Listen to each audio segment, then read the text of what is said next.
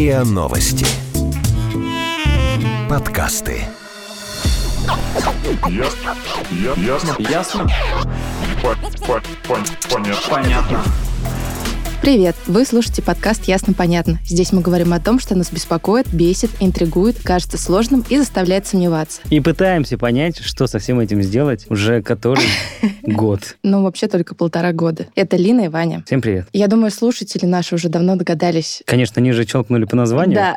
И в названии уже указано, кто же у нас сегодня в гостях. Но перед тем, как мы все это начнем, я скажу, что я смотрел относительно недавно, где-то месяца полтора-два назад, очень старое выступление еще советского телевидения Арутюна Акопяна, и ему помогал его Сын. А моя ну, как Акопян. же его зовут? Да, да, да. Ему, не знаю, ну, лет, наверное, 20. И это так странно выглядит, когда они показывают какие-то вот свои там фокусы и иллюзии, и Амаяк там просто помогает. Вот этого там подал платочек, подал палочку, такой, да-да-да, сейчас все будет, сейчас все будет. А его отец показывает красоту, и все там удивляются. Ну и там, правда, очень здорово у них это все получается, очень грамотно, что главное. Так они лаконично все говорят, и здорово. Это какие-то 70-е годы, получается. Да, я уверена, что, наверное, 98% наших слушателей видели фокусы Амаяка Копяна в «Спокойной ночи, малыши». Да. И видели шоу Дэвида Копперфильда. И что самое главное, видели видосы с Дэвида Блейна? Да, уличная магия. который скукоживает штаны,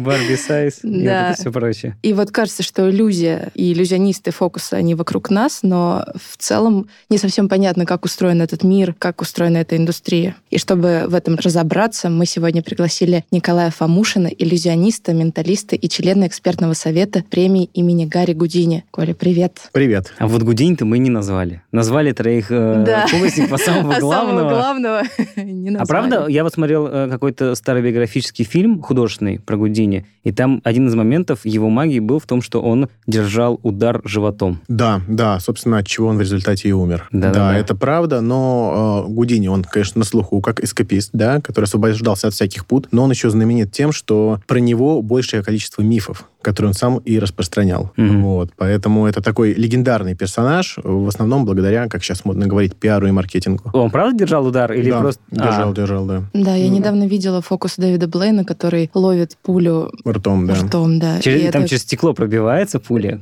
Там еще slow motion, там Да, все это круто. жесть. Да. Это просто жесть. Кошмар какой-то. А я смотрел видосики про Дэвида Блейна в переводе Бочарика, там пять серий, и где уличный маг издевается над двумя парнями. Но это был не Дэвид Блейн, это пародия на Дэвида. Это, кстати, важно сказать, потому что кто-то, ну да, Дэвид Блейн, он... А, серьезно? Да, да, да. Да. Я просто в школе так обожал эти видосы. Вообще. Но он, кстати, сам не комментировал никогда эту пародию. Вот ты сказал эскапист. Что значит эскапист? Это освобождается от каких-то пут, еще какие-то есть виды иллюзий. Да, вообще... сбегает из СИЗО. М, Ну, это да, это не обязательно же быть фокусником, главное быть очень таким хитрым, предприимчивым и везучим. Да, вообще вот у нас говорят фокусник. Вот фокусник это такое обывательское название, да. это- Волшебник, Это, нет? вот, ну, волшебник это все-таки вот из сказки, в цилиндре, плащ со звездами и все дела. Остальные это все фокусники. А вот если вдаваться в подробности, есть уже менталисты, это психологическая какая-то Ой, я иллюзия. смотрела такой сериал. Да, это, конечно, туманит людям голову, потому что начинают верить во все, что там показывают. Есть эскаписты, кто освобождается, есть иллюзионисты вообще, кто работают большие такие, ну, условно говоря, коробки, это называется, да, иллюзионы. Вот Дэвид Копперфильд — это классика такая иллюзионного жанра, да, вот этой крупной сценической иллюзии. Есть манипуляторы, кто не использует какие-то секретные приспособления. Есть микромаги, кто работает вот прямо на расстоянии вытянутой руки. То есть много-много... Наномаги.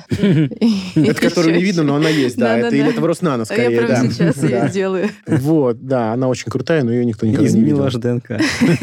Поэтому, да, в зависимости от реквизита, от размера, от подачи, это уже есть такое подразделение. Но в целом для людей это фокусник и иллюзионист. Все это одно. Престидижитатор — это ловкость рук. Ну да, что А, заморачиваться да? Вообще престидижитация — это вот именно ловкость рук. Обалдеть, вот это слово. Вот это Очень опять красиво. вернемся к нашему любимому режиссеру, Э, товарищ Нолан, который снял в свое время фильм «Престиж», и там они называли это все как раз вот именно этим словом, но никак не фокусами. А, А- вот ты сейчас назвал вот эти все, скажем так, направления. Тут сразу много вопросов, конечно, возникает, но, скажем так, рядовой, ну, назовем это фокусник все-таки, он всегда работает с каким-то одним направлением, или он такой, могу выпутаться фокуса вот из этого, из этого, могу карты. Из могу, проблем. Да-да-да, могу кубиком Рубиком, а еще могу вот эту вот микромагию сделать. Ну, есть те, кто именно работают в одном жанре, да, особенно вот это такое декоративное манипулирование картами, то есть вот красивые всякие веера, вот они бывают заморачиваются на одном направлении. В целом, может быть, даже и хотелось бы там заниматься чем-то своим, но рынок, да и здравый смысл диктует, что нужно совмещать жанры. И ведь ну, в совмещении, на самом деле, рождается какое-то искусство, как это подать. Потому что первостепенным, я считаю, вопрос все-таки подачи. И тот же кубик Рубика, да, можно подать как сверхнавык, и ты сверхчеловек. Можно сказать, что это какой-то там ментализм, и ты что-то там запомнил. Можно сказать, что это манипуляция, потому что все это очень быстро. Да, зависит от подачи. Поэтому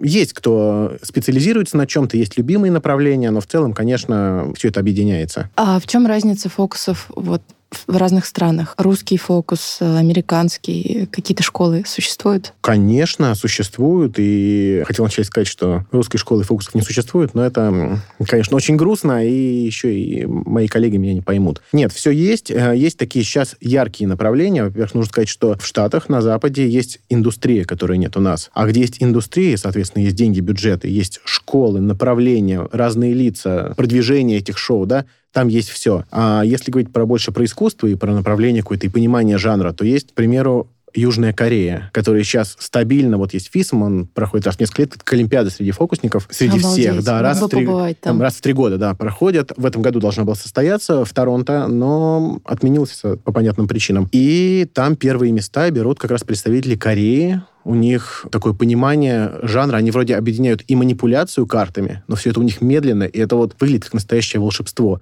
И вот вы можете потом набрать, допустим, Йоху Джин и посмотреть эту манипуляцию. Это очень круто. Это очень красиво, и это непонятно. А есть испанская школа, она очень сильная. От нее немножко веет таким фриковатостью, потому что они совмещают тоже разные жанры и при этом какой-то театр такой еще, да, то есть там какие-то странные образы, странный подход, какая-то пантомима у них часто присутствует. Но тоже это выглядит очень самобытно и интересно. В Советском Союзе тоже было направление свое и даже котируется на Западе. То есть у нас есть там Бастраков, который и много лет назад, и сейчас даже выступает, у него появляются матрешки, большие балалайки. То есть это может быть эксплуатация, конечно, образа вот такой классической Руси, даже не России, но тем не менее это есть. У нас была сильная школа и цирковая, поэтому все это есть. А вообще есть какие-то отличия? Например, вот э, ты смотришь на какой-то фокус, опять же, на видео, назовем- будем так это называть, и ты понимаешь, о, ну так это классический американец, там, или, а, ну вот это вот э, какая-то антарктическая, антарктическая школа высшего фокуса. Чаще получается так, что можно что-то смотреть и сказать, вот это своровали оттуда, вот это оттуда, оттуда. То есть потому что все, так сказать, дергают какие-то фишки, заимствуют. Как и, наверное, в любом жанре сложно кризис идей, сложно что-то придумать, а вроде как посмотреть, вдохновиться, переработать, да, уже вроде и не зашквар. Но тем не менее, конечно, вот посмотреть испанцев, то можно понять, что это испанцы, Корея, ну, корейцы так всё на лице написано, да, но тем не менее, даже если смотреть, сейчас очень популярно и в России корейские какие-то вещи, ты смотришь, там, допустим, медленно-медленно платок как бы исчезает в руке и превращается в шарик. Ну, это вот классика такой корейской школы, Лукас, то есть прям вот сразу понятно, откуда дует ветер. Если, конечно, какие-то такие больше шутки, прибаутки, такой showmanship, да, вот такой идет, то это Запад, это Америка, где на первое место выходит не какой-то вот театр, а именно, ну, такое как развлечение, entertainment, да, и там прикольчики, и тоже понятно. Начинается все с 10-минутного стендапа. Да, ой, это сейчас... Но у нас нету культуры просмотров иллюзии, если так можно сказать. Нет, опять же, у нас нет индустрии, соответственно, нет рекламы этого, да. У нас есть вот как, с чего началась, так сказать, программа, подкаст, что вот все помнят Амаяка Акопяна, да, а после Амаяка Акопяна, а это когда уже было, да, и после Дэвида Копперфильда, которого показывали по НТВ еще в 93-м году, там, 93-м, 94-м, все такие, и ничего и нет. Было ли что-то? Ну да, было, было «Удиви меня», которое дало всплеск, и вот, допустим, я вышел из «Удиви меня», это 2010 год, все кроме обычного, «Империя иллюзий» братьев Сафроновых, это было, но таких вещей шоу на Западе, там они выходят каждый месяц, да, а у нас это такие вспышки на, там, не на самых центральных каналах, к примеру. Поэтому все помнят, что уже было давно. Ну, то есть я правильно понимаю, что эта индустрия, она в первую очередь работает в телевидении? Нет. Вот как раз почему она не работает в телевидении и в России, почему это очень сложно. Вот, допустим, танцы, да, и сколько их сезонов уже сделали, а вот с фокусами так не идет, потому что фокус при показе по телевизору, да, через экран, он очень сильно теряет. Даже если он не теряет, и мы видим там крутую реакцию, мы такие, ну, подстава. Ну да, То да, есть да. подстава, монтаж, и как бы, ну и ладно. А сейчас еще появился Зак Кинг, очень популярен в Инстаграм, да, человек, который на монтаже все это делает. Да-да-да. И тут уже, а где фокус, где монтаж? Здесь вроде монтаж, значит, и там монтаж. Все это путается, да, в голове у человека. А когда показывают вживую, там, с вашими предметами, да, когда вы можете все проверить, это оставляет такое неизгладимое впечатление, и вот это запоминается, и это двигает жанр. Но пока у нас жанр загнан, к сожалению, на корпоративные мероприятия. Мгм. Собственно, так и зарабатывают все фокусники. Иллюзионисты, менталисты, микромаги. Нет, ну еще, конечно, есть Яндекс Доставка. В целом, да, то есть сейчас, если говорить про какое-то коммерческое приложение, да, э, иллюзионистов, это выступление на частных мероприятиях. Собственно, меня вы тоже можете пригласить Корпоративы, свадьбы. юбилеи, да, и даже онлайн-выступления с учетом всех обстоятельств. И кто-то делает, пытается делать по билетам шоу, да, к примеру, братья Сафроновы, у которых есть определенный медийный уровень, который, на них есть зритель. Есть какие-то, вот, допустим, был проект «Империя иллюзий» тех же братьев Сафроновых, где я и мой коллега, там, Дамир Гудвин и Александр Скачкова, девушка, были консультантами. То есть мы не были на экране, но мы учили звезд телевидения показывать фокусы и помогали Сафроновым ставить эти номера, соответственно, им тоже такой заработок. Поэтому разные есть приложения своих каких-то навыков, да, но в целом, да, это выступление на частных мероприятиях. А вот ты говорил, что вы учили людей, ну, скажем так, звезд показывать фокусы. А как вообще люди попадают? Ну, скажем так, вот ты, например, или там твои коллеги, да, или, как может ты быть... стал лично? Как становится в 15 лет, ты же не понимаешь, что вы играете с ребятами в дурачка, и ты там туза зажал, например, у себя в рукаве. И потом, оп, в конце... Не знаю, я смотрела эти шоу с Копперфильдом и пыталась делать фокус со своей кошкой. Ты типа И ты показал, как Да. пропадает ее корм или что? Но я накрывала ее одеялом, потому что я была маленькая. Ты думал, что он пропадет? А. И она пропала. Вообще, по-разному приходят в жанр, да. Есть, наверное, Амая Кокопян, которого особо и не спрашивали, да, к примеру. Я не знаю, как у них там в семье. Мне вот с детства было очень интересно, как все это происходит. И когда я смотрел шоу Копперфильда, я даже спать не мог. Мне прям вот захотелось заглянуть там, когда меняется карта. Я думаю, ну, а что же там происходит, если вот под ладонь посмотреть, да, или там зайти за эту коробку и глянуть. Вот, что я же знал, я даже вот в 6 лет понимал, что что-то там, и вот там точно какое-то палево будет. И в итоге это всегда было интересно, а потом как-то постепенно затягивает. И я не учился на иллюзиониста, там ну, тем более и не учат, да, и не думал, что я стану иллюзионистом, но постепенно больше, больше, больше, да, вначале это совмещение с работой, учебой, потом это постепенно вымещает, замещает. А приходят, соответственно, вот многие говорят про фокусников в маске, к которым ну, относятся очень плохо иллюзионисты. Это Вэл, который... Да, Вэл Валентина, Вэл да. Ну, фокусник Валентина. в маске, все э, его так наверное, и знают. Он только в последней серии раскрыл свое лицо, которое раскрывает трюки. Это очень плохо, но, тем не менее, это настолько интересно, что вот это так зажигало. И потом был, по-моему, Тимур Абдулов, который то же самое сделал в текстовом формате, раскрыв фокусы Копперфильда. И я залез в интернет на этот сайт его, прочитал все про Копперфильда, потом думаю, а может, что-то еще есть? И посмотрел, и появился форум фокусников. И вот там я уже нашел единомышленников, и это вот как снежный ком. Но это были двухтысячные. Это был год, я думаю, 2002. Вот так вот. Обалдеть, форумы фокусников. Да, да, да, тогда еще форум, никаких контактов не было. Там Цукерберг Чатик. еще, мне кажется, Да, говорить понятно, я еще только мог, на первый курс пошел. да. Да я- 2002 год, да, вот. Да-да-да. Хорошо, а если предположить, что, понятно, вот большая часть отечественных фокусников попадает вот так вот через желание, но как таковой у нас всегда есть такое небольшое внутри совмещение, что фокусы и фокусники — это что-то около цирковое. И мне, когда меня спросили бы, как ты думаешь, где учатся фокусники, я бы сказал, на цирковом, ну, в первую очередь. На что там актерском. есть, типа, да, там есть вот какое-то отделение, где тебе руки разминают. Это же не так? Как Да. это происходит на самом деле? Так должно быть. Вот действительно на цирковом должны готовить иллюзионистов, фокусников. И, допустим, на Украине так и происходит. Там очень сильная школа фокусов, очень классные ребята. И вот сейчас популярные ребята Magic Five, да, которые там вот на Ютубе сейчас блогерами стали. Вот они как раз оттуда вышли, э, вот с этого направления иллюзионного. У нас, к сожалению, такого нет, как и, по-моему, не готовят дрессировщиков у нас. Поэтому у нас сложнее, у нас сложно вот этот построить путь, да, что вот я хочу быть фокусником, что я должен сделать? Ну, и уроки на Ютубе, видимо. Да, Уроки да. на Ютубе и Читай ехать книжки, смотри на в Ютуб. Лас-Вегас. Да, да, да, да. Вот у нас однозначно ответить на этот вопрос нельзя. Хорошо, а если предположить, что вот ты такой попадаешь в этот мир фокусов и начинаешь там с каких-то карт, кубик Рубика, например, мне всегда было интересно, а есть ли какой-то магазин или, может быть, свои производители, что-нибудь такое, которые делают вот этот вот околомагический став, назовем это так. Ну, то есть, понятно, у Каверфилда у него же там вообще... Идешь на платформу 9 и 3 четверти. да, да, да, да, да. Отправляешься в Хоксмит, там идешь к братьям Визли магазин, и вот это все. И выбираешь. Где это? Как? Или это сами делают, или это... Там же все, много же зависит от э, того, чем ты пользуешься. Конечно, есть все. И вот когда мы начинали, опять же, да... Распиленная сложно- женщина. Да, да, да, уже по частям, да, продается. Вот. Было невозможно купить хорошую колоду карт. Она не специальная, она просто из нее хорошо делать веер. Она такая скользкая достаточно, bicycle. И чтобы ее купить, был такой магазин, его называли магазин на букву F. То есть на форумах не называли название, потому что, ну, секрет же, фокусники. Я думаю, что же за магазин на букву F? И вот там нужно было позвонить. Я думаю, ну, поеду, куплю себе эту колоду. Я узнал, позвонил, говорит, а вы записывались? Не, не записывался. И говорит, ну, вы что, у нас вот через месяц придут колоды, и они раскуплены. Это был, наверное, год 2003-2004. То есть нельзя было купить колоду карт. Сейчас уже есть специализированные магазины фокуса в Москве, в Санкт-Петербурге, онлайн-магазины. Можно купить реквизит.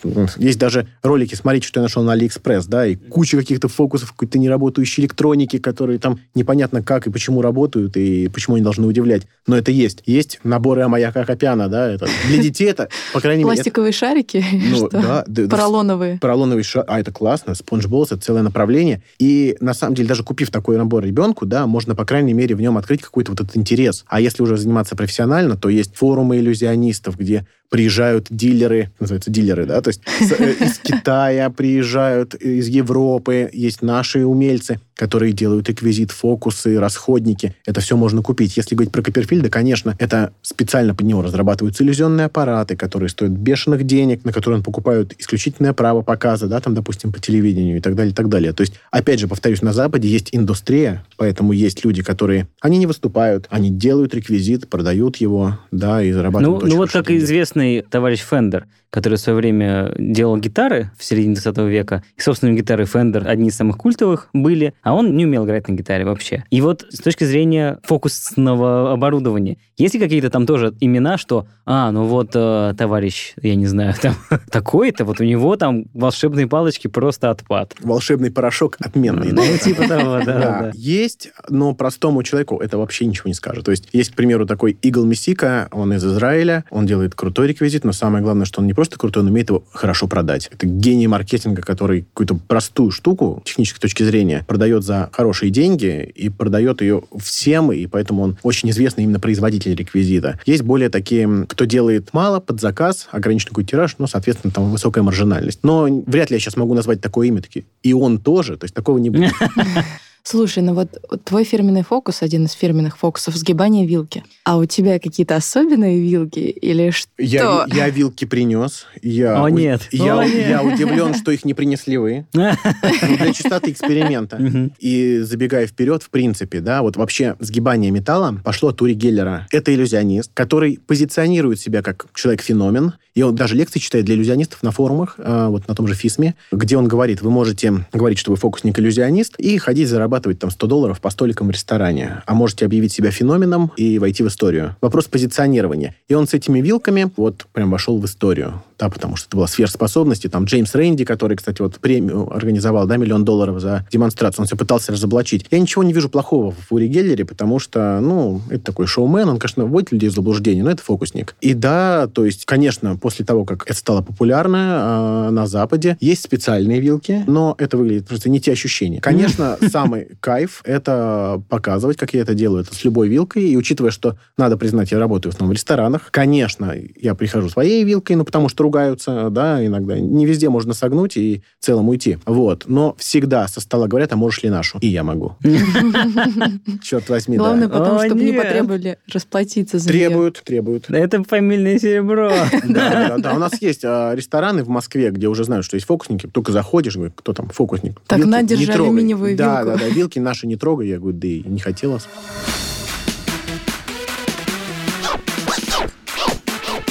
Ясно? Понятно.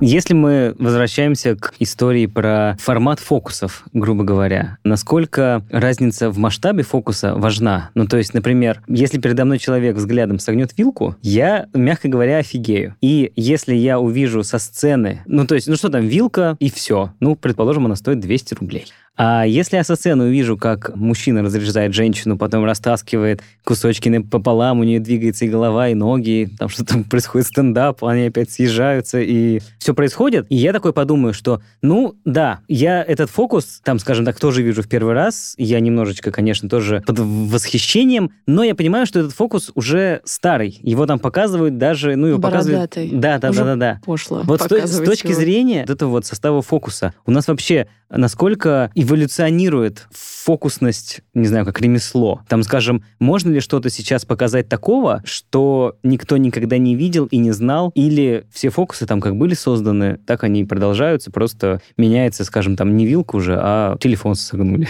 Приходишь в библиотеку для иллюзионистов, такой, так-так, сегодня я буду учить этот. Нет, ну сейчас, конечно, есть новое направление, это digital фокусы, да, и какие-то фокусы, связанные с соцсетями, с отправкой сообщений, мессенджеров. То есть все это используется, все это входит тоже в атрибуты иллюзионистов, да? Это, э, типа, сейчас вам придет смс-очка? Что угодно. От номера А это же было 900. даже Эй, по- мужчина в пиджаке, дайте ваш телефон. Да, да, да. Сейчас вам придет смс от Сбербанка. Не надо было называть название банка. Вплоть до каких-то физических вещей, когда мы там, допустим, берем, открываем картинку, ну, стакана какого-то с водой, да, и выливаем из телефона воду, а стакан уже пустой. Ну, это мы используем, да, это вроде как старый фокус, который есть, ну, без телефона, да, но его переиначили. Есть вещи, которые исключительно завязаны на телефоне, когда задумайте число, теперь откройте мой профиль в Инстаграме, зайдите... а, Да ладно. Да, зайдите, там фотография, которая была там две недели назад, даже у меня такая была, но давно уже, и там написано, например, такого-то числа, на записи подкаста вы выберете там семерку, крестик, к примеру, да, а это вы видите, что эта фотография загружена давно, ее отлайкали, кто-то там прокомментировал, типа там, да, вот в таком ключе. То есть это абсолютно новое, потому что странно, если бы Гудини или Копперфильд показывал фокус с Инстаграмом, да, как бы, потому что я имею в виду в те года. Сейчас это есть. А вообще, если говорить про фокусы в целом, то есть существует не так много эффектов. Это все классифицируется, да, ну, условно говоря, 7. Там исчезновение, появление, левитация, перемещение. И все крутится вокруг того, как это подать. Поэтому, да, то есть там может быть какой-то фокус. Вот, к примеру, с распиливанием женщины, да, все же он там делает, две женщины, да, а Мгм. потом и одна подгибает ноги, другая, да, там, потому что это коробка. А потом выходит Копперфильд, у него нет коробок. Он просто ложится животом вверх. То есть он уже не может подогнуть ноги животом вверх, к примеру, на платформу. Его распиливают, коробки нет. То есть маленький такой ободок. А у Крис Энджела еще и кишки на пилу намотала. Ну, это факт. Можно посмотреть, да? И ты думаешь, так, я же смотрел объяснение, ну, там должны ноги уходить в подставочку. Но тут нет подставочки. Как это сделано? Хорошо, там у того же Криса Энджела он взял, положил женщину на лавку, разорвал, ноги убежали. Я не понял, а, а- а как это? Что это? Вот это стендап, да? Одной части женщины. И фокусники, конечно, даже используя старый заезженный эффект, они пытаются двинуть жанр, да, то есть как-то, да-да-да, две коробки, женщина, ну, мы знаем, что будет. А потом бах, а там что-то другое там вообще появилось. Голубь вылетел, ну, к примеру, да? Думаешь, ну, классно. Это есть эволюционное развитие, как и везде, да, а есть революционное. Там кто-то раз появился Инстаграм, фокусник появился Инстаграм, это революция. Появились там а, планшеты, есть фокусники, digital -фокусники, которые стали там доставать что-то из этих планшетов. Это революционные вещи какие-то, этого раньше не было. В целом, да, идет развитие. А вот ты уже сказал, что все знают, что в коробке две женщины. Это такой старый трюк, но, соответственно, его кто-то когда-то разоблачил, грубо говоря. Либо, я не знаю, там кто-то нечаянно, у него фокус не удался, там коробка раскрылась нечаянно, видели все, что две женщины. Как вообще иллюзионисты и все твои коллеги относятся к процессу разоблачения фокусов? Это же такой жанр-то относительно активный, назовем это так. Плохо. То есть что греха таить и что-то тут выдумать? Плохо относимся. Это вообще дешевый способ набить себе популярность какую-то, да, начать разоблачать, раскрывать. Потому что это достаточно легко, артистом быть не надо, взял, показал, раскрыл, и вот и все. Но это, конечно, игра не в долгую. Есть фокусники, которые это не приемлют. Не обучение такое массовое, не раскрытие, они вот прям это, сжечь человека на костре, все, этого не должно быть. Жанр рухнет. Мое субъективное мнение, что после того же Валентина, после каких-то там э, роликов в Инстаграме, когда все раскрывалось, ничего не рухнуло. Потому что, во-первых, зрители забывают. А во-вторых, в живом общении очень сильно роль человека, который это делает. Тебе кажется, ну ты видел, а он так это сделал, так развернул, вроде и не так, вроде и что-то еще показал, да? То есть, конечно, это наносит урон, особенно в детской аудитории, что-нибудь показываешь. Неважно вообще, так это делаешь или нет, появляется мальчик, который начинает голосить просто, я знаю, я, я знаю здесь, там, то у тебя, я такой заказал на Алиэкспресс, ну посмотри, ну тут же нет вот этого. Говорю, все равно. Ему, ему- важно кричать просто. Ага. Вот, как бы это наносит урон, да, определенный. Но, на мой взгляд, это не столь критично, как считают некоторые иллюзионисты. Хотя, конечно, если говорить про кодекс фокусника, первое правило – не раскрывай секрет фокуса, потому что пока человек не знает секрет, он думает, так, ну, ловкость рук, подстава, специальная там карта, что-то. А когда он узнает... пер- Разочаровывает. Да, первая реакция, а, так вот оно что. И, вот прям, и уже ощущение, что обманули, а я сюда и не посмотрел там. И вот это действительно разочарование, во-первых, разочарование, что, ну, все оказалось проще, чем казалось, и не так интересно, потому что банально. Да, а во-вторых, еще есть такой момент, что человек, я не додумался как-то, ну, какой-то, типа, кто ж я, Я такой, да? тупой? Да, есть вот такое, как бы, у меня была реакция, когда я показываю фокусы, и такая девушка смотрит, удивляется, удивляется, потом начинает плакать, такая, я что, совсем дура, я, если не понимаю? Такой, и она, начала- и она прям расстроилась, начала плакать. Я говорю, ну, наверное, если ты не понимаешь, это говорит не о тебе, что ты какая-то там плохая, а о том, что я делаю хорошо. Что если я лажану, то, поверь мне, ты сразу поймешь, что там и как а бывало происходит. такое, что фокусы не удавались? Ну, я скажу банальность, не ошибается тот, кто ничего не делает. Поэтому, конечно, бывало. Я даже я не буду скрывать, что нет, никогда такого не было. Бывало. В каждом фокусе, который я показываю, который я делаю, в том числе русская рулетка, да, то есть который опасный, были ошибки. И здесь самое главное... Что ты кому-то в голову выстрелил? не, не, у меня с шипами, да, ну это плохая история, как бы, да, вот. А, и даже есть нарезка, ну, я в ней не присутствую, а, где показывают, как фокусники, в том числе в прямом эфире на польском Лажают, телевидении, пробивают руку зрителя шипом. Может, тоже видели на польском телевидении. Да, я видел такое. да, да, да. Но да, это да, же-. Вот именно, да. А вот эти опасные фокусы, кто потом несет ответственность за то, что кто-то кому-то пробил Ну, руку? Главное, что не я. Так.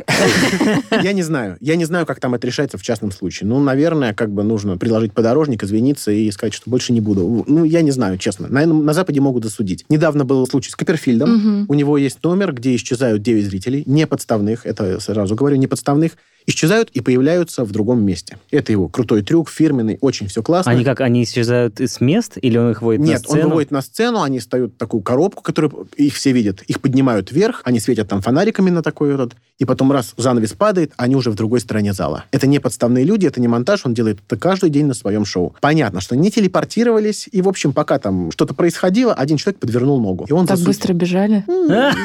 Я, я промолчу, Или да. огромным пылесосом так... Он такой, миниск, мой миниск. Да. Я промолчу, да, но, тем не менее, вот подали в суд, и Копперфильд вынужден был, ну, его представители, конечно, раскрыть секрет, механику, сказать, что все безопасно, просто, ну... Так иногда получилось. бывает, что люди падают, да. Просто там стометровочка, ребята. Ну Да, да, да.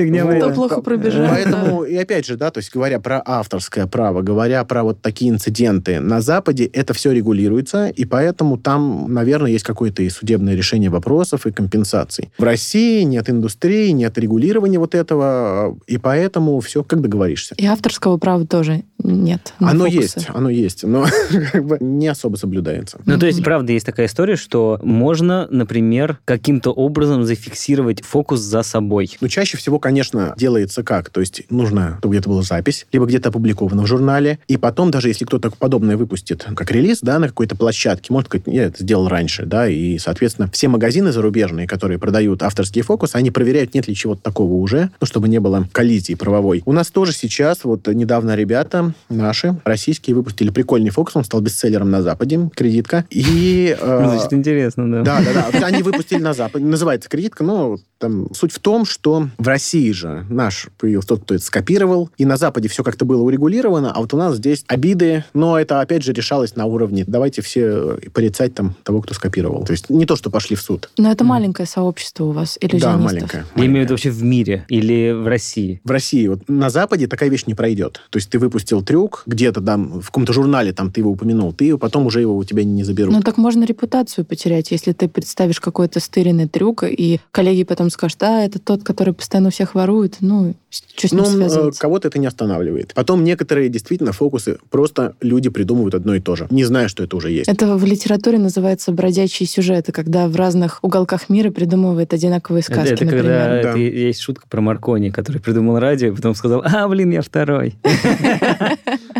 А если мы говорим, например, в принципе, про создание трюка, как долго занимает время, чтобы придумать трюк от идеи до модели, грубо говоря? Здесь разный ответ на этот вопрос может быть, потому что если это какой-то действительно иллюзион, его можно опробировать. Мы там по-всякому. Вот мы там придумали с другом, моим напарником, такую некую конструкцию, которая позволяет на мероприятиях делать такие магические фотографии, что типа там человек, да, подвисает в воздухе. И вот мы все понимали, как это сделано, потому что прототип это иллюзионный, то есть никак не защищен, но просто мы его адаптировали для простого человека и для фото. И вроде там, условно говоря, три железяки, которые там совместить. Но то одна гнется, то другая не вставляется. И мы пока их там делали, подбирали диаметры, все. То есть это... А с другой стороны, если мы что-то придумали, просто как используя даже старые техники, переставить их, поставить, ну все, ты вот сел, тебя озарило, ты придумал фокус, какое-то движение такое новое, и все, это уже готовый продукт. То есть фокусов по-разному бывает. А вот это бывает как с картинами, что художник не может никак, вот он такой, последний мазок, все, вот теперь готово. Вот с фокусом И бывает совершенствовать. и Типа такой, ну, Ну, здесь все-таки не про отдельный фокус или технику, а про номер. Вот ты иногда делаешь номер, да, который там из нескольких элементов, из подачи. То есть все-таки правильный фокус — это не только техника. Это как ты его подаешь, какие там есть твисты определенные, да, чтобы у человека был вот этот эмоциональный перепад. Он думает, как какой-то фильм смотришь, триллер, к примеру, и бах, там твист потом, да, или скример, что-то. И вот все тоже это используется техники, чтобы по эмоциям пройти с человека. И вот ты делаешь номер, он классный. Но почему-то не заходит. Это как у моего тоже напарника. Вот он делает классный номер, говорит, я не понимаю, почему люди как-то хлопают глазами, реакция есть, но не бабах. Оказалось, что когда он там достает этот галстук, нужно 5 секунд помолчать. Не говорить, а, посмотрите сюда, а чтобы человек осознал, что произошло. И тогда это просто потом разрыв. отрезать себе палец.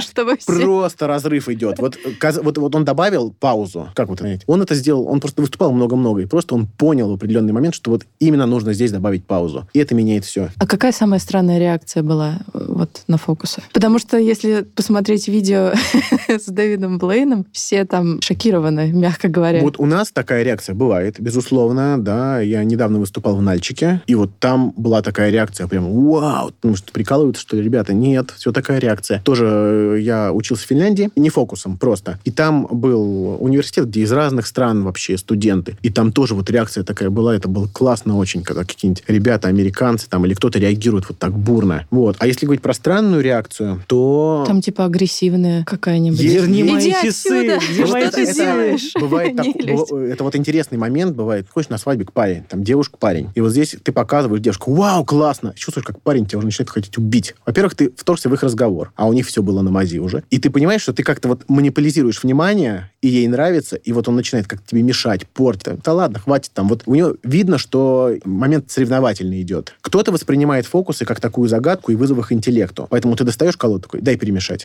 Зачем?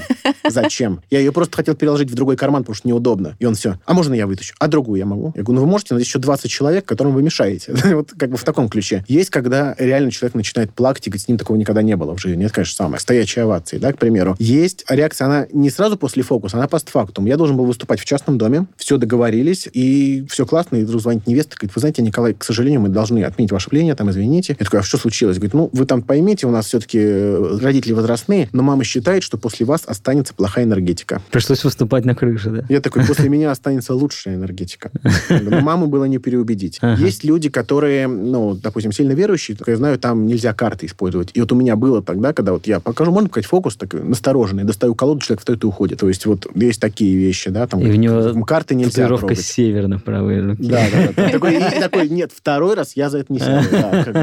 А кто классная аудитория? Дети или взрослые? Ну, кто лучше? Говорят, что фокусы просто для детей. Ну, есть детские фокусники, кто умеет работать с детьми. Я считаю, что это больше анимация все-таки такая, да, развлечение. Я больше захожу на взрослую аудиторию, и мне комфортнее со взрослыми. Вообще дети сложная аудитория, говорят, что ребенка не обманешь. Да, то есть с детьми нужно подключать какие-то такие вещи, какие-то игровые больше, потому что они не поседы, да, и, ну, с другой стороны, ребенок тебе сразу скажет, говорит, ну, здесь лажа, здесь я увидел, да, там взрослый может тактично промолчать. А да, взрослого удивить легче. Все мы знаем законы физики, другие законы. Опять же, да, то есть есть взрослые, которые вот они говорят, ну, для детей, там, идите детям покажите. Есть разные реакции. Кто-то воспринимает фокусы как детский жанр, кто-то воспринимает, что сейчас будут наперстки, и будет какой-то обман. То есть у нас такой вот дух 90-х, да, есть. Разные отношения, но в целом я не могу сказать, что есть какая-то аудитория, да, есть фокусник, который заходит лучше, хуже. да. Просто иногда бывает такое, что фокусник не нужен на мероприятии. Вот он не нужен. И я даже не про поминки. Как бы вот просто иногда бывает, что организуют мероприятие, и туда напихали всех артистов. И это новогодняя ночь. И 5 утра. Там уже все в салатах спят, и тут появляется фокусник. Это не нужно уже. Вот, да, и ты думаешь, почему в салате они, а не я?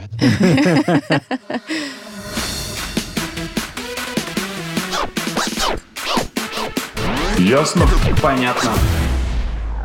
А вот если мы говорим все-таки про виды фокусов, и вот упомянули уже Дэвида Блейна несколько раз, настоящего. Есть же такой э, вид фокусов, если вообще можно считать их фокусами там, или иллюзиями, или вот именно какие-то человеческие, физические, не знаю, что это назвать, штуки. То, что йоги демонстрировали раньше. Ну, А. да, то, что он там и где-то сидит в воде по 40 с чем-то часов, или сколько там, и стоит на каких-то палках очень долго. Считается ли это форматом вашим? Иллюзии, да. Или это просто, ну, чувак, который себя испытывает, Iron Man. он. Вообще есть такое направление, как body tricks, да, то есть трюки вот э, йоги, когда ходят по углям, там кирпичи об голову ломают, бьют бутылки. То есть это тоже направление фокуса. Почему? Потому что это на самом деле, зная какую-то такую небольшую фишечку, это проще, чем кажется со стороны. То есть это тоже сложно повторить и требует подготовки. Дэвид Блейн как раз, он возвел Жевал это... стекло. Возвел это... Вот это, не- не- это нормально. А он возвел в абсолют, да, и у него помимо вот таких вещей, как тоже он там бывает, пьет много воды, у него горит его логотип, и он потом ее как бы начинает, я даже не знаю, как это сказать прилично, ну, выплевывать эти вот литры воды и тушит логотип, да, то есть это возможности тела, и это уже не совсем фокус. То есть когда простоять на столбе, он недавно, кстати, было, он как раз у него много не было фокусов, 10 лет таких глобальных, он на воздушных шариках пролетел сколько там километров,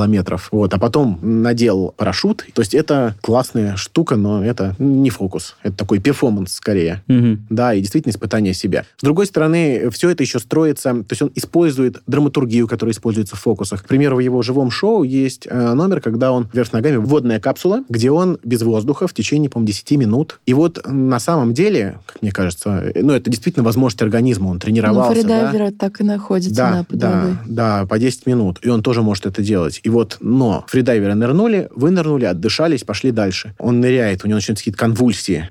Выбегает, выбегает из-за кулис девочка, прикладывает руку к стеклу, он открывает глаза, прикладывает и успокаивается. Это дает ему силы. И тут слеза прям, вот, вот я даже сейчас говорю, у меня вот все трепещет. Потом у него конвульсии, конвульсии, выбегает скоро, его вылавливают, он не может отдышаться, и ты переживаешь, думаешь, вот в этот раз что-то пошло не так. Потом он берет такую колоду карт, ладно, продолжим. Ну, ё-моё, ты не дотянул. Вот. Но, тем не менее, вот это вокруг возможностей человеческого организма построена такая драматургия, что сопереживаешь ему, да, и, конечно, это еще и опасно. Но я думаю, что А умирали фокусники, иллюзионисты Травмировали во время себя. таких фокусов, да? Да, да, было такое. Собственно, самый такой, наверное, популярный э, случай. Это, кстати, обыгрывалось в фильме «Престиж», «Ловля пулер Том», когда меняли там пулю, да, ну, или там свой пистолет, да, какой-то вот. Действительно, когда что-то шло не так. И было же и с водой вот с такими вещами, да, когда и травмы, это, в принципе, нормальное дело, и сколько там фокусников, особенно вот когда пытались переплюнуть Гудини, когда там тебя связывали, бросали в холодное там море, океан, да, и что-то шло не так. То есть такое, конечно, есть, но в целом сейчас особенно, да, какие-то опасные эксперименты, есть система безопасности, хотя бы ты там, если и покалечился, то... А есть, например, у вот этих видов фокусов, там, где с телом, с картами, какая-то градация, что вот этот вид фокусов, ну, это супер, Гуру, супер да. вышка. А типа все начинают, не знаю... С монеток, Да.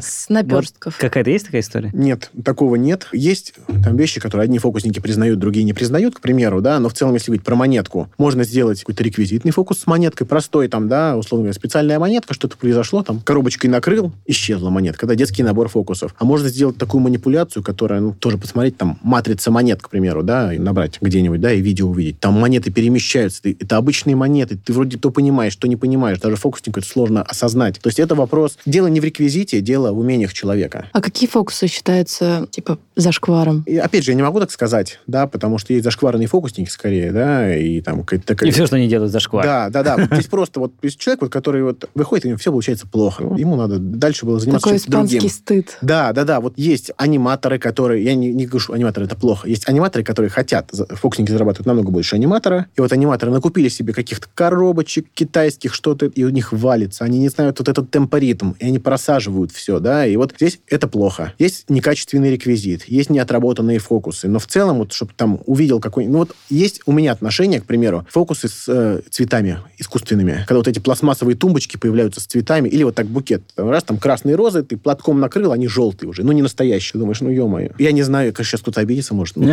понятно, что это, специаль- это специальные, ну, понятно, специальные цветы. Как бы. Либо венок, либо специальные цветы. То есть вряд ли ты, да? То есть, Венок. ну да, то есть как бы... Почему это не Это настоящее? возвращаясь к фокуснику на похоронах. Да, почему, почему, как бы, да, а, именно вот как-то, я не знаю, тоже есть, конечно, люди, кто эти клумбы достают в бешеном количестве, я не знаю, где они их проносят и прячут. То есть догадываюсь, но мне не интересно, потому что я вижу эту клумбу, я знаю, как она там складывается, раскладывается, она специальная. Вот если бы у него появилась такая вот монолит, да, там гранит, земля, клумба, вот, это круто. Венок. Да. Червей ну, копать. Нет, здесь уже просто такие эти вот фиалочки, да. Вот это было бы классно. А когда вот начинается просто демонстрация реквизита, типа, вот это есть, это фокусников можно увидеть. У них такая стоит здоровая такая тумба рядом с ними. И вот они достали палочку. Палочки огонь зажегся. Они палочку отложили в другую тумбу. Достали цветок, цветок поклонился вот так вместе с ним. Убрали цветок. Достали раскраску, показали так, она у нас черно-белая, потом пролистнули цветная, поклонились, убрали. И ты понимаешь, что это вот такая вот прям шоу-рум китайского магазина фокусов. Вот это я считаю плохо. Но это, опять же, не вопрос реквизита, это вопрос человека, который просто его так демонстрирует. Криво. Сейчас будет вопрос, не вытекающий из предыдущего вопроса. А можно я задам вытекающий? Я хотел задать не вытекающий. Ну ладно, это была бы двойная шутка. Ладно. Я хотела спросить про то, сколько часов требует фокус, чтобы его отработать вот на 100%. Ну, конечно, все фокусники врут, что они репетируют по 8 часов в день. И здесь, опять же, вот я могу потом, потому что нет смысла в подкасте показывать фокусы, да, и то есть я показываю, а вы удивляетесь, и такие там только на... Вот это да! И там в подкасте такие ахи, вздохи и шуршание карт, да, то есть как бы это не зайдет, это проверено, да, что это Да будет. понятно. Вот. Никто не а, требует. тем не менее, есть такой фокус, покажу его, да, там используют четыре карты. Он мне очень нравится, это один из моих любимых карточных фокусов. А где карты? Когда время придет, карты появятся. А ты не знал, что это микромагия? Это, да, это наномагия. Это наномагия. Да, происходит прямо на наших глазах. Я этот фокус, он мне понравился. Я, у меня было, там сказать, обучение. Я взял, крутил, крутил, не получается. Вернулся к нему через месяц, через полгодика где-то. Покрутил что-то раз, думаю, не, как-то сложно для меня. Забью, что-то покрутил несколько дней, не получилось получилось. Отложил. Вспомнил про него через полтора года, взял, посмотрел, через 20 минут повторил, порепетировал еще пару дней, так чуть-чуть перед зеркалом, да, чтобы понимать, и все. То есть просто мой, так сказать, уровень вырос именно в техниках, да, какой-то. И этот фокус уже вначале был для меня не берущимся, а через полтора года это был вопрос 20 минут. Вопрос, не вытекающий из того, Так. какие фокусы плохие. А есть ли вообще в тусовочке фокусников в России и в мире женщины? Их мало. Но они они, есть. они есть, да, да. Есть, конечно, в основном... Но это тоже стереотип такой, что ассистентки, как бы, да, и, в принципе, есть ассистентки. Красивые, в красивых купальниках с блестками. Да, да. А еще есть такое вообще правило, что после выступления фокусника всегда запоминаются женщины, огонь и животные. Поэтому у нас есть фокусник, девушка вот красивейшая. И бывает, приедешь, там спросишь, а были какие-то фокусники? Там, да, были, как зовут? Не помню, с ним такая ассистентка была, ни слова больше. Я все понял. Есть, да, есть такие дуэты даже, да, у нас муж, жена, вот они тоже выступают. Есть сейчас сольные исполнители. Их меньше, их намного меньше. А это с чем-то связано? Или просто, ну, Это, надо у девушек спрашивать, потому что вот у нас есть э, девушка Александра Скачкова, я ей восхищаюсь, прям действительно, вот она тоже ставила трюки вместе со мной и с моим напарником Дамиром в шоу «Братьев Сафроновых». Вначале говорили, ну, кто будет там заказывать девушку-фокусника, там, да, кому, типа, нужна, вот. И даже те, кто организаторы говорили, ну, мы не можем продать девушку-фокусника. И все таки ну, понятно. Сейчас она стрельнула, она классно, она делает все как шоумен. И говорит, ну, конечно, она же девушка, она же одна, понятно, что ей все проще. Да, то есть, как бы люди всегда находят оправдание, но она молодец. Вот она девушка, она делает это лучше, чем многие парни-фокусники. Но, конечно, мужчин больше. Но я знаю, что у вас есть Российская ассоциация иллюзионистов, Прости, господи, на ты добавил. и ее президент как раз женщина. Да, Екатерина Медведева. Да, да, да. Долгое время был Руднев. Ты Владимир вообще Петрович. расскажи, что это за ассоциация? Да, как это вообще выглядит? Кажется, что вы собираетесь в кругу, где-то в темноте, Начинаете где-то на Ленинском проспекте. на латыни говорить.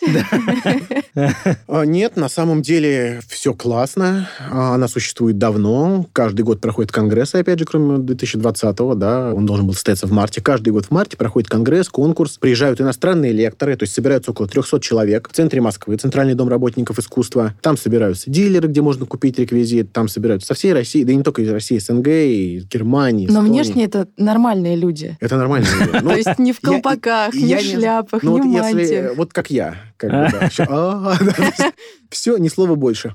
Да, то есть, нет, это абсолютно нормальные, обычные, адекватные люди. Более того, с разным бэкграундом, с разными профессиями, да, но которых объединяет любовь к этому жанру. И это, конечно, классное событие, где можно научиться, где можно пообщаться, обменяться опытом, потусоваться. И вот есть Российская ассоциация иллюзионистов. Это как бы в Москве, Питере вот уже 7 лет проходит МФИ, Международный форум иллюзионистов. Очень классно, да, стрельнули ребята. Очень сильный форум, тоже иностранные спикеры, там аудитория помоложе. А Ну, я могу сложилось. поучаствовать в нем? Или мне нужно какое-то удостоверение? Можно, да. То есть там есть на самом деле билеты разных категорий, когда можно поприсутствовать только на конкурсной программе. Это интересно посмотреть фокусы. Хорошие, плохие, разные. Есть э, лекции уже. Там на самом деле, когда заполняешь уже с именем, и, соответственно, если ну совсем какой-то человек такой, там могут сказать, что нет, это типа тусовка для своих. Но в целом можно, да, пройти, поучаствовать, посмотреть, купить билеты. А кроме э, организации вот этой вот конвента, скажем так, чем занимается ассоциация? У нее есть устав, согласно которому там нужно продвигать иллюзионный жанр, популяризировать, быть честным, хорошим. Ну, собственно, как там некоммерческая любая организация, да. Ежемесячно проходят встречи, по крайней мере, проходили, да, э, где, опять же, проходят какие-то лекции, меняются опытом, делятся новостями. В целом это такое некое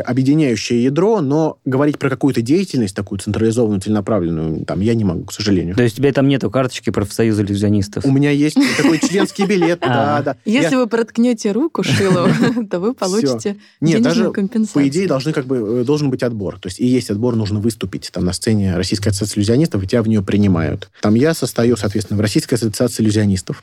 Я состою в Международном братстве фокусников, да, то есть это вот кто вообще международная организация. Это уже Да, больше похоже на латынь. А в английском клубе вот этот э, Ну, известный... круги есть. То есть у нас как бы есть английский, есть вот российский, да, как бы филиал. Нет, то есть это Международное братство иллюзионистов, тоже вот я туда вхожу, но то есть это нет, что это какие-то там, как э, братство череп и кости, да, и мы Слетаться там... на шабаш. Не, нет, такого нет, к сожалению.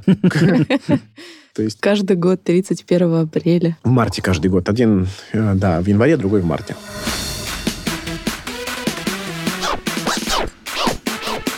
Ясно? Понятно. Переходим к самой сложной части, мне кажется, нашего разговора. Это то, почему я Лине сказал, что давай об этом спрашивать будем меньше всего. Это история про ее любимое шоу, которое она любит смотреть в э, В праздники. новогодние В праздники. новогодние да. праздники. Это, как называется, битва экстрасенсов. Вот. Мгм. Все знают, что такое экстрасенсы, кто такие экстрасенсы. Скажем так, люди, наделенные некоторым не самым стандартным Якобы наделенный. да, да, да, да. Вот этим всем. И первый вопрос, относят ли их, скажем так, к иллюзионистам и фокусникам? А второй вопрос, насколько это коррелируется вообще с э, тем, чем занимаетесь вы, как фокусники-иллюзионисты? Ну, вообще, я должен сразу сказать, что как бы премия Гудини, в которой я состою, да, заявляет, что люди, называющиеся экстрасенсами, скорее всего, это мошенники. И я не могу огульно говорить, да, что ты мошенник, ты мошенник. Но я могу сказать, что пока не было ни одного человека, ни одного случая, когда бы была продемонстрирована хоть какая-то сверхспособность. А много к вам приходит экстрасенсов? К нам много заявок. Ну, сейчас, опять же, из-за всех этих Мгм. проблем, да, в этом году не проводились испытания, раньше проходили, и, соответственно, битвы экстрасенсов к нам тоже приходили.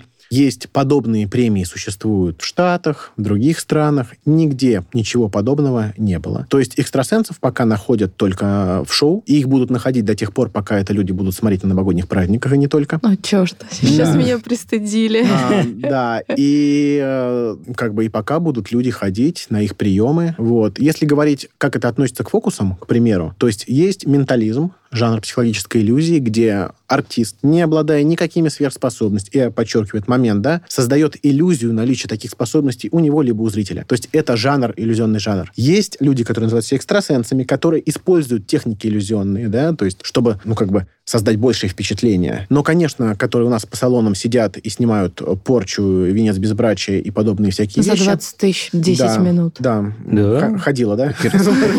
Откуда такое познание, да? Я просто видела видео, как раз где вы разоблачали. Вот. С коллегами. Это люди не имеют никакого отношения к фокусам. Это чисто мошенники, которые зарабатывают на доверчивых людях. Они могут быть хорошими психологами, они знают там хорошие ну, алгоритмы, подходы, да, А продавцы можешь хорошие. привести пример, как это вообще выглядит? Вот есть метод холодного чтения, когда... Ну, вот он и пример. Да. Вот Подъехал, да. Как это работает? Как это работает, да. Но а, Вот вы девушка, да? Ты мне говоришь.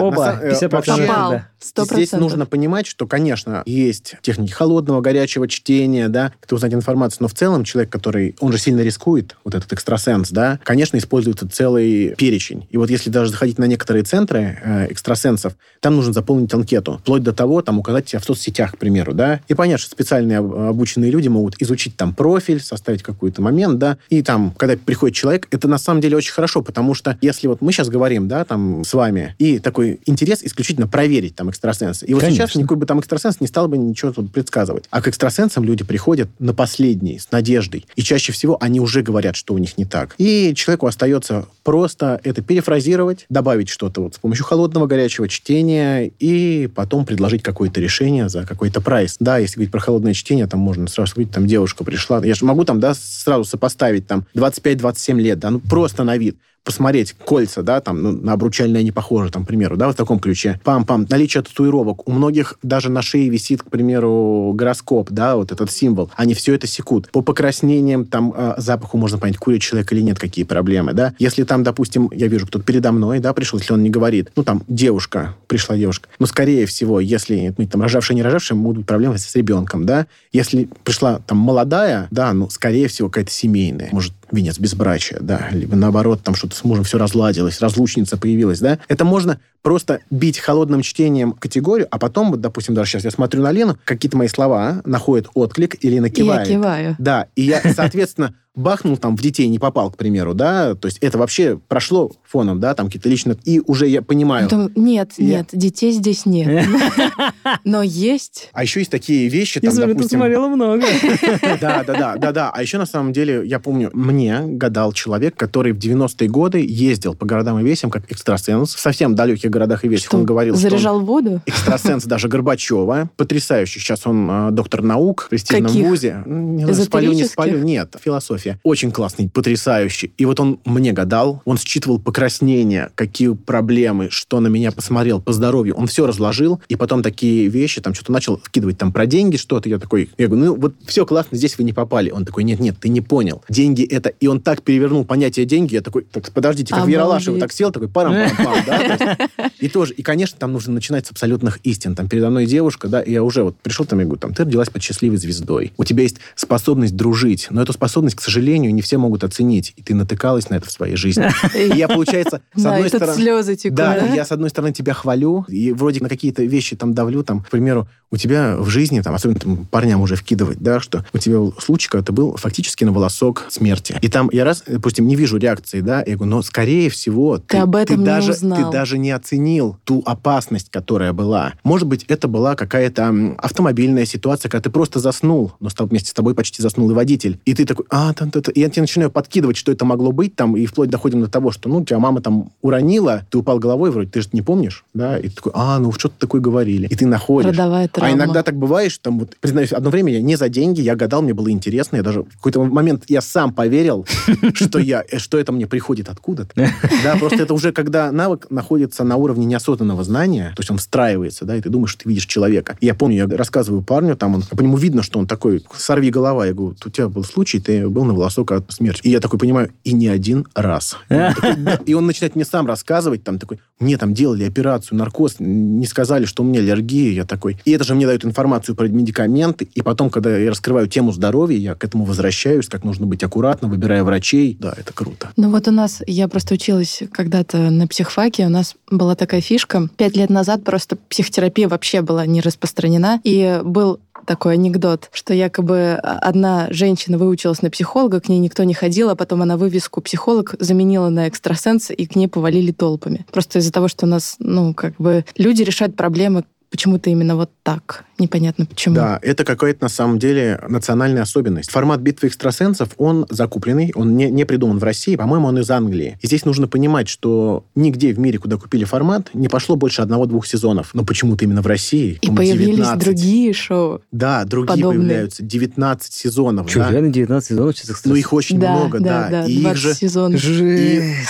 и пока, и пока будут смотреть, будут находить новых Чувак, экстрасенсов. Да, да, я не буду больше И самое, смотреть. и самое главное, что каждый раз... Там же очень круто выстроено. Там все эти музыкальные вставки. И вначале, если они там приходят, эксперимент с занавесом, они не могут понять, кто под занавес. А в финале они уже разбирают такие там какие-то загадочные убийства, да? То есть то ты не мог понять, что за занавесом, а тут ты видишь, что там в прошлом, в будущем, да, и всех вообще разматываешь. То есть это крутое шоу с точки зрения драматургии. И относиться Да, к нему да. нужно Я так. вот, мне вот поэтому нравится. это. Да, и ну, многие в это верят и пытаются решить, потому что фактически к этим экстрасенсам таким, к ним запись на год вперед, бешеный ценник. И вот выходил фильм Бориса Соболева, он прям раскрывал как они делают, с ними, используя все вот эти скрытые камеры, да, он выводил их на чистую воду, где сами люди, там, финалисты битвы признавались, что, ну, конечно, все это мошенничество, мы там такие, ну, как бы давайте вы нам тоже подскажете, и будет красивая картинка. Ага. А к тебе экстрасенсы приходили и говорили, ну, привет, коллега, мы с тобой вообще тут братья. Я еще, кстати, должен сказать, это ну, тоже, наверное, важный момент. Я тут такой там мошенник, мошенник. Большинство людей, которые, кстати, приходят на премию Гудини, это не мошенники, это люди, которые относятся к категории искренне заблуждающихся. То есть они правда верят, что они обладают какими-то способностями. И здесь уже есть вообще, так сказать, как работает наш мозг, да, к примеру. То есть мы превозносим какие-то наши случайные попадания и списываем на какой-то случайный фактор или на кого-то неудачи. То есть поэтому нам кажется, приснился сон. Ну, из него причинно-следственные связи Да. как-то И такой, мне так. снятся вещи и сны. А то, что тебе снилось еще 10, где там какие-то единороги были, что-то такое, ну, что там это. Но это как, э, когда ты начинаешь зап- о чем ты никогда не, не знал, и потом ты что-то узнал, начинаешь это везде замечать. Да, да. То же самое, вот, кстати, в книге Ури Геллера ходила после шоу «Феномен». Он говорит, я даю вам установку. После прочтения этой книги у вас будет счастливое число. Это число будет 11. Вы начнете его замечать в проезжающем мимо транспорте. В номерах машин вы будете видеть 11 дома. И он накидывает варианты, и ты идешь, и ты видишь это 11, потому что, ну, ты, во-первых, тебе сакцентировали внимание, что это именно Не думай 11. про слона, как Да, говорится. да, да, да. То есть это на этом строится. И люди искренне заблуждаются. То есть многие хотят верить, они верят. Ну, неплохое заблуждение, скажу я вам. Нет, а, ну, По крайней тут- мере, денежные, Ну да. прибыльные. Ну вот здесь на самом деле такой момент. То есть одно дело, когда пришли к экстрасенсу, будь то мошенник или искренне заблуждающий человек, и с тебя снимают венец безбрачия. Или что-нибудь сказали, что родовое проклятие. И вот они его придумали, они его сняли. Вот это самый такой, если можно сказать, добропорядочный экстрасенс. Хуже, когда экстрасенс начинает лечить человека, целитель. И вот это ужасно, потому что уходит время, а некоторые травы, они усиливают, допустим, действие химиотерапии, а есть те, которые говорят, что да вам не надо, вас залечат, вас там погубят, вы должны пить мою настоечку. Живая вода, живая мертвая вода, вот чередуйте, все пройдет. И это преступление. Ну, так к что? К тебе приходили иллюзион... Ой, иллюзионисты, все. Экстрасенсы говорили, Николай, я твой там, мы с тобой почти коллеги. Да, да, я помню, было выступление, оно было давно. Ко мне подошел человек из битвы экстрасенсов, достаточно фриковый. Это из первых сезонов. И он сказал, он сказал, я вхожу в топ-8 лучших экстрасенсов страны. И тут я понял, что он на восьмом месте. Посмотрел точно он. Да ты экстрасенс. Да, такой топ, топ-8, да, вот кажется. Почему По там не версии голоса топ-5, это не интересно. топ-10, да, топ-8. Понятно, кто восьмой. И он сказал, говорит, вы знаете, вот вы как-то направили это в шоу, и вы достигли успехов, как бы, но вот я, я больше там... И вот он реально думал, что то, что я делаю, я, там, вещи были потом с картами, да, с числами, он думает, что я вот так считывал с людей. То есть А он... э, это вот, э, возвращаясь к слову менталист, я правильно понимаю, Да, что это тоже такая практика, как это назвать правильно? Это Чит- Чтение мыслей. психологические иллюзии? Да, да, да. Вот есть, допустим, так сказать, мой, можно сказать, кумир. Не кумир, но который меня прям дико вдохновляет и удивляет Дэрон Браун. Это британский менталист. И он как раз psychological иллюзионист, да, то есть психологический иллюзионист, кто работает на стыке фокусов, психологии, гипноза эстрадного, да, и он все это совмещает. Я был на его живом шоу. Это очень интересно, классно. И это у него прям есть э, вещи, когда он там целительством занимается на сцене. Он говорит, что это прям... Мы сейчас разыграем с вами спектакль, я буду таким проповедником, и он там как бы высмеет такие определенные верования, и вот этих вот евангелистов, которые, я имею в виду, которые вот по телевизору лечат. И он там, кто здесь там с плохим зрением? И он, да, и он помогает человеку увидеть. А, ты всё- можешь так? да, а я даже я, здесь могу. Да, на, на самом деле здесь нужно понимать, что вот И полностью я такая ломаю свои очки потом. полностью слепых людей, полностью слепых людей, их фактически не бывает, вот прям полностью в ноль. Поэтому там есть такой момент, к примеру, он вызывает человека, который плохо видит, и то он такой говорит, ты видишь сколько пальцев, и показывает их на темном фоне на себе. И он говорит, нет, я вижу пятно. Он там ему что-то делает, просто там водит платком красным, да, а потом показывает то же самое на фоне уже света. И он говорит, я различаю два, да, и ощущение, что ну, это просто меняются, на самом деле, условия. Но со стороны это выглядит, что человек прозрел. Вот, да. Есть такие вещи, когда человек не может прочитать текст, и он начинает читать его. Да, есть, когда у человека проблема со спиной, он чувствует боль, там, зажатая поясница. Это, кстати, используется просто там, мануальные терапевты используют. Когда также, используя просто правильно потянуть человека, да, и он это ничего не лечит, но это отпускает боль там на какое-то время. И то есть это создает иллюзию. А у тебя какие э, фирменные трюки из Фишечки. м- ментализма? Фишечки. Ну Вот есть номер «Русская рулетка». Концепция не моя, то есть много кто использует либо пистолеты, либо шип под стаканом, либо ножи. Но у меня свой метод, который знает напарник мой и моя мама что она очень боялась. И реально фокусники не знают, как я это делаю. То есть кто-то говорит, что знает, но мы даже было шоу «Все, кроме обычного», да, где в жюри сидел тоже иллюзионист, и он сказал, я знаю, как, в принципе, это делается. Говорит, ну, как конкретно ребята это сделали, я не знаю. То есть это свой собственный метод. В вилке есть некоторые психологические вещи. Мне очень нравится концепция, когда человек, то есть мы создаем такие условия, когда не я отгадываю мысли, а человек, допустим, отгадывает мои. То есть человек чувствует себя менталистом и как бы чувствует то, что чувствую я. Ну, когда запись прекратится, я продемонстрирую, да, да. То есть вот. Интересно, Э. интересно. А бывает такое, что иллюзионист прям так заигрывается в это во все и начинает верить, что он действительно, у него есть какие-то способности волшебные. Ну, во-первых, одно другому не мешает. И есть, я знаю лично ребят, которые такие, да, там вот экстрасенсы, это все такое, шарлатаны, а потом такая, ну вот нумеролог, он хороший. Жутко. Ты думаешь, вначале, ну, на серьезных щах ты сейчас говоришь про нумеролога мне тут, да, вот как бы. А если все это перевести с арабских цифр на римские, это же все сразу поплывет, вся система стройная, да? То же самое с астрологией. То есть кто-то говорит там, да, да, то есть ты говоришь с человеком, все абсолютно логично, все понятно, но потом он как-то раз и начинает такую дичь нести в какой-то сфере. Гомеопатия, к примеру, да, там, да, да, да, потом, ну, гомеопатия, это же действительно информация в воде. Как так вообще? И это, все этому подвержены, в этом нет ничего плохого как-то. И я сам тут у представителя, так сказать, ближних республик монеты купил царского двора недавно. Я на каждом этапе, я на каждом этапе понимал, что меня обманывают. Но Но? Меня, меня так красиво расчесали. Ой, как это... Мне кажется, ну, тоже мама говорит, там, жена, ну, это гипноз был. Я говорю, я вам как человек, занимающийся эстрадным гипнозом, имеющий сертификат, скажу, никакой это не гипноз. Это сыграли на моей жадности и том, что есть самый умный здесь. Расчесали красиво. Десятку отдал. Я рад, что не бабушка, то не в кредит. Это такой опыт, и как бы вот А, кстати, возвращаясь к этой всей истории относительно уличного гипноза, а как ты относишься к цыганам? Вот к такого формата? Потому что Ну- я сталкивался с таким и в электричках, и вот у нас Владимир Москва. Раньше они постоянно ходили, и как-то раз я отдал им, отдал им все, что в кошельке было. да. Обалдеть. Хотя... крутяк, крутяк. Ну, у меня там, слава богу, было немного, но тем не менее, как бы для студента было, ну, так. Ну, вообще, здесь нужно понимать, что гипнозу, как это понимают многие, это не имеет отношения. То есть любые цыгане, кто бы то ни был, кто этим занимается, да, здесь просто не надо там к нации прикручиваться, да, это может делать кто угодно. Это всегда игра с мотивацией человека. И то есть в какой-то момент, вот у меня есть подруга, очень она такой скептик, и тут тоже прицепилась цыганка к ней. Что-то она говорила, говорит, и потом она сказала, у тебя есть враг, который портит тебе там все. И это легло на почву, которую, Мгм. которую она сама думала. Она такая разворачивается, и цыганка показывает ей зеркало прямо в лицо, и говорит, вот твой главный враг. И такой... И что дальше? Тут есть момент, когда подходит цыгане, к примеру, да, то есть нет ничего сверхъестественного в том, что человека, его нервную систему можно перегрузить. Поэтому, когда подходят цыгане, часто воздействуют, к примеру, они начинают что-то там лепетать, там очень быстро что-то тебе говорить, перегружая аудиальный канал. Они в ярких одеждах входят в твою зону комфорта, да, Мгм. нарушают дистанцию. Они нарушали это до того, как это стало мейнстримом. Конечно. Да, и входят. И тем самым визуальный да, контакт у тебя перегружается, потому что идет мельтешение. Они начинают тебя касаться, при том чаще всего где-то вот выше локтя. То есть такие вот зоны, которые сразу как-то отдают. уже. Да, да, да, Мгм. они отдают как-то в мозг, перегружая тактильную систему. И ты просто выпадаешь. У тебя уровень критичности снижается. И если это ложится на какую-то мотивацию, что они тебе обещают, там, да, просто зашло. Ну, к примеру, если нам недавно сказали, там, мы снимем твоего ребенка, да, а у меня там 10 месяцев назад ребенка не было. Ну, как бы, ну, это совсем бы, то есть я прошел мимо, да, а какой-то там молодой мамочке, она, ну, на всякий случай отдам. Вот, поэтому от этого никто не застрахован, это всегда игра с мотивацией. В этом плане нет разницы. Это цыгане с их гипнозом, это онлайн-казино, да, которое играет на жадности. Это все люди хотят волшебную таблетку, да, а другие люди этим пользуются. Ну,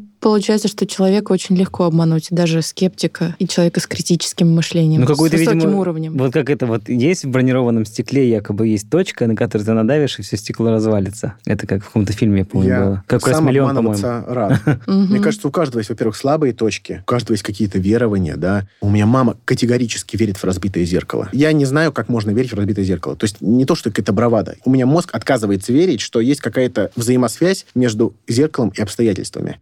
Но разбил я зеркало в ноябре того года перед коронавирусом. Поэтому, возможно... Это все из-за него. Возможно, да, как бы в 2019 году все зеркало виновато. Я не знаю, просто какие-то вещи лучше ложатся, какие-то хуже. Мы все любим, мне кажется, очень хочется верить в какую-то сказку. То есть, и как бы если правильно на этом сыграть, то у каждого есть какие-то... И что-то из детства идет, да. Я тут не хочу приводить примеры, потому что и по статье можно загреметь. Но, тем не менее, человека легко обмануть, если знать, на что давить. Красиво. Это, да, это красивый финал. финал, да. Прям э, совсем про фокусы и про вот это вот все. Поэтому, Ну, да, я просто да. хотел сказать, в принципе, ко всем, да, здесь нужно вот очень критично подходить к информации. Сейчас, в наш век, даже говоря про фокусы, когда я начинал, ну, что уж говорить там про отцов-основателей, было очень мало информации, это была проблема. Сейчас проблема другая, информации очень много. И она есть ложная, она есть просто пустая, она есть хорошая. И так это все перегружает, что, мне кажется, очень важно относиться, ну, критично и проверять, и не доверять. То есть, как бы, если там обещают, да, вам там, вложи деньги, 100% годовых, зачем тебе мои деньги, возьми кредит, отдай там их под 16 через год, да, зачем 100? То есть, ну, как-то подходить все-таки, взять паузу, подумать, и тогда обмануть человека будет сложнее. Но если к экстрасенсам идут люди на последние, фокусникам идут, когда лишние деньги есть. И это развлечение, поэтому, находясь в компании фокусника, можно расслабиться и на несколько минут почувствовать себя ребенком. Красиво. Я зайду сегодня на Алиэкспресс и Э. закажу себе пластиковые И цветы. закажи себе новых шмоток. Понятно.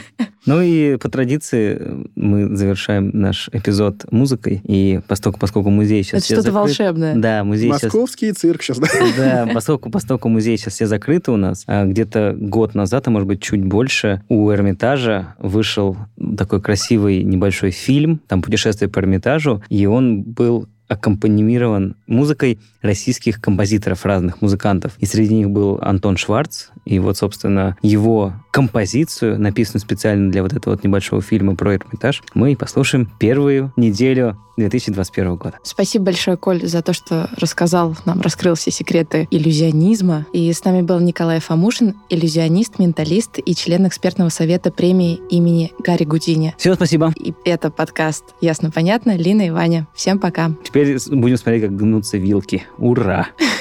Ура!